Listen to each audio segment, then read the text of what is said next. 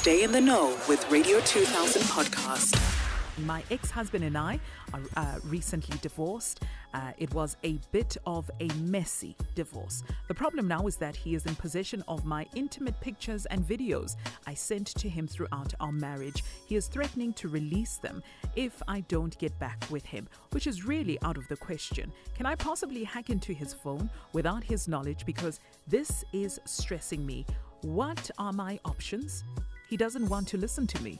I can't live being afraid that he may one day release them. Joining us on the line is cybersecurity expert and managing director at Ozone IT Distribution. Henk Olivier uh, gives uh, Dintle some expert advice. Good morning, Henk. Morning. How are you doing? I am very well. Let's get straight into Thanks. this. Is it legal to hack into someone's phone if they are in possession of images, videos that put you in a terrible light? Yeah, on a, unfortunately, the answer with that one is it is illegal. You're not allowed to hack in anyone's uh, actual private phone or any device.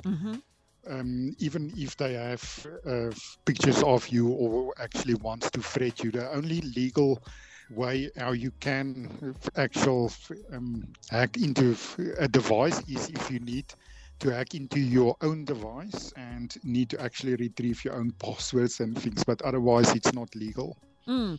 But how can you legally retrieve pictures and videos of yourself on someone else's phone? Is that even possible? Yeah, it is possible, especially now in South Africa with all the POPI laws and POPIA laws that came into. Uh, image and pictures does fall under that act. So people are not allowed to share any pictures without your consent. So, and the easiest way to do that is actually to get an attorney to to draft a letter first requesting that. Otherwise, to get a, a court order for the pictures to be actually released or purged from the device. Mm. And what happens if this content, these videos and these pictures are released, say, for example, social media? Yeah, um, there's actually two parts, uh, exactly what you're asking now on social media. So, if I, for example, have sent pictures, intimate pictures via WhatsApp uh, t- to my partner, explicit pictures, it's already seen as a social media platform. Mhm. So, on so law wise, the pictures are actually already out there. Okay. But uh, now the second part comes in where it's actually you only shared it with one specific person Yeah.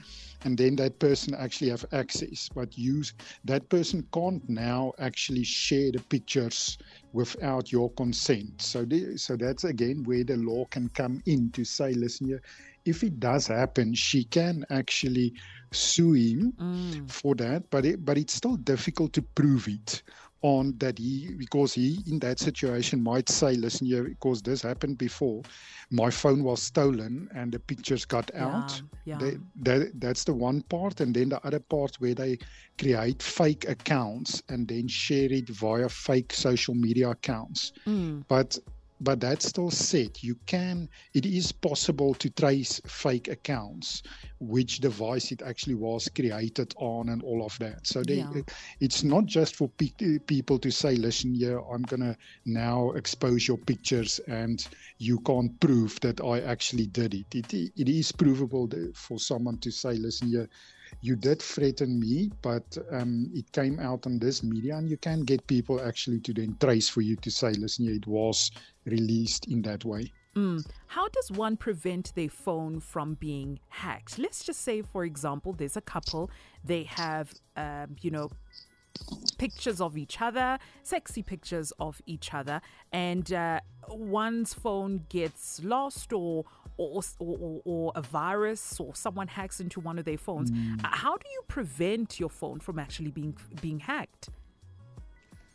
Yeah, there, there's there's many tools currently you can actually do, but but for example, to mention on you can't really prevent anything except being more tech savvy to don't just open any links or install apps. They, that's where phones most get hacked. If you actually installed apps that's uh, get, get sent to you via a SMS link or a WhatsApp link mm. or a funny phishing email or website. That's most of the time how it gets hacked. And one of the biggest things that still happen is um, people uh, using making use of public Wi-Fi access points uh, where you link on a public Wi-Fi access point, but that access point is actual someone else's hotspot, mm. and and then you can easily actually listen or, or put something via a fictitious website on you. That's why I always advise now for people don't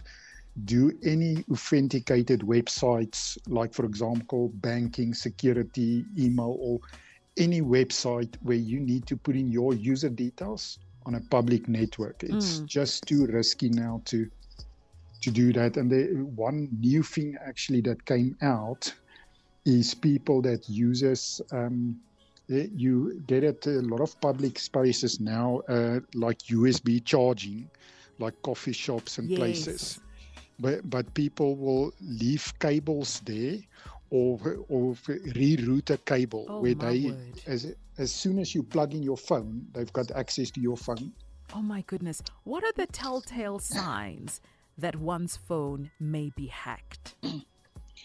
Over on, on phones these days that uh, you get you can get like for example funny pop-ups pop-up messages on your phone and um, excessive battery drainage that's mm. normally one of the things where you can know listen oh, here there's see. other other um, apps running, and as well as strange phone calls. You will get more phone calls and uh, apps that you actually didn't install that suddenly appears on your on your on your device, yeah. and that happens quite a lot, especially from from websites access where you, for example, can just click on a pop-up message yes. and it will actually allow uh, app to be installed, and that will that app will just give access for the actual company or person to install other apps. That's not the main app, and that's why people not always realize it. Mm.